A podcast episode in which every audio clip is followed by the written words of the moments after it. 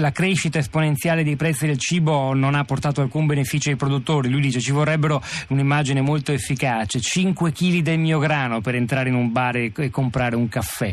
Come a dire... Mm... Sì, eh, noi questa, questa, è una cosa che abbiamo fatto perché nelle ultime manifestazioni che abbiamo fatto per il prezzo del grano appunto il nostro presidente Moncalvo proprio provocatoriamente si è presentato al bar con il sacchetto con i 5 kg di grano per ottenere un caffè. È chiaro che è una provocazione ma è una provocazione che ha una base economica molto, molto importante e molto sostanziale. Purtroppo eh, quello che è l'andamento dei prezzi al dettaglio eh, non corrisponde con quello che è l'andamento dei prezzi alla, alla produzione, quindi eh, molto spesso abbiamo un disallineamento totale fra quello che è l'andamento dei due, eh, dei due valori e eh, quello che una volta era diciamo, il prodotto fondamentale eh, che poi il consumatore andava ad acquistare, oggi va a finire che ha un valore all'interno del prezzo finito al dettaglio che diventa diventa marginale rispetto all'imballaggio, rispetto alla logistica, alla pubblicità, al, al marketing, eccetera, eccetera. Quindi purtroppo per molte filiere noi abbiamo oggi una situazione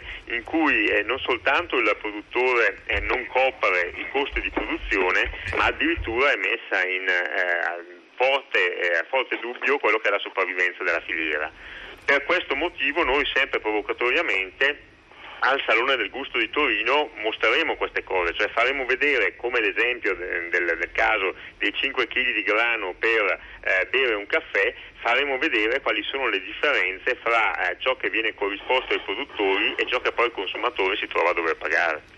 Ci spiega, eh, Bazzana, un po' come funziona questa, eh, questa, filiera, questo percorso che inizia nei campi coltivati dell'agricoltore siciliano che ci ha chiamato e di tanti altri come lui eh, e finisce sulle nostre tavole come pasta, come pane, ad esempio, la storia del grano, la filiera del grano.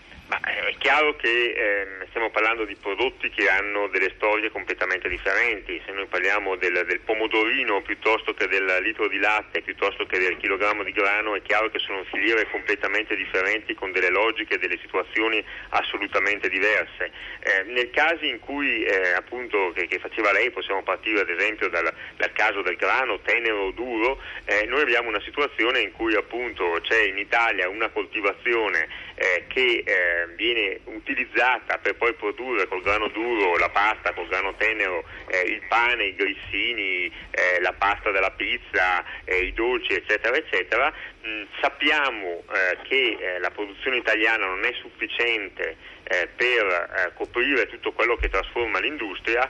ma questo troppo spesso diventa una scusa per utilizzare il prodotto italiano come specchietto per le allodole per dire made in Italy e poi magari appunto il grano che viene utilizzato non è il grano italiano. Eh, quindi c'è comunque eh, un'interruzione di questa filiera perché non c'è trasparenza nei consumi, eh, nel senso che noi produciamo un grano eh, che poi in una quota parte arriva sulla tavola dei consumatori, ma il consumatore oggi non ha gli strumenti per capire se quel pane, se quella pasta che sta acquistando, ripeto tranne rare eccezioni di chi eh, volontariamente si è messo a fare un'etichettatura di origine, eh, derivi dalla lavorazione di quel grano coltivato in Sicilia o di quel grano coltivato in Puglia o nella, nella pianura padana o invece eh, proveniente da altri territori. Quindi il primo momento, il primo elemento eh, secondo noi negativo di questo dipanarsi della filiera è il fatto che non ci sia la completa rintracciabilità per il consumatore di quello che sta acquistando acquistando.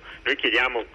crediamo che chi paga abbia il diritto di sapere per che cosa sta pagando quindi benissimo eh, la marca, benissimo eh, diciamo così, i contenuti nutrizionali, gli ingredienti, ma bisogna anche sapere eh, da dove proviene la materia prima eh, iniziale perché questo è un momento evidentemente decisivo eh, per lo sviluppo economico di un settore. Secondo lei, poi veniamo da Bocchi, secondo lei cambierebbe qualcosa se appunto, stando alle sue parole, anche all'appello che faceva l'ascoltatore, l'agricoltore stamani a prima pagina, eh, fosse per esempio indicato nell'etichetta di una confezione di pasta vista non solo la provenienza ma anche quanto il grano per produrla è stato pagato all'agricoltore?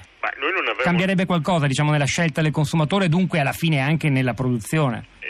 So se cambierebbe qualcosa nella scelta del consumatore. Io so che dal punto di vista del, delle imprese agricole questo non avrebbe nessun tipo di problema, nel senso che noi siamo disponibilissimi a mettere in assoluta trasparenza ed è quello che faremo sempre al Salone del Gusto eh, di Torino. Ne parleremo eh, tra quello poco. Che, quello che prendono i produttori e quello che invece viene a pagare alla fine il consumatore. È chiaro che eh, vanno evidenziati tutta una serie di altri elementi. Eh, faccio solo un esempio. Eh, l'ultima decisione che è stata presa rispetto a un diserbante, il glifosate, che viene limitato nell'uso in Italia, è per noi eh, significativo di una situazione che non può andare avanti in questo modo. Cioè noi non possiamo avere delle normative eh, italiane ed europee che giustamente cercano di salvaguardare la salute del consumatore e, e l'ambiente e quindi eh, una limitazione nell'uso di queste molecole e poi avere che invece questa stessa limitazione d'uso non viene chiesta per i prodotti di importazione che ci arrivano da altri paesi eh, fuori dall'Unione Europea, da migliaia di chilometri di distanza, che quindi possono fare una competizione molto più ficcante nei nostri confronti perché hanno dei prezzi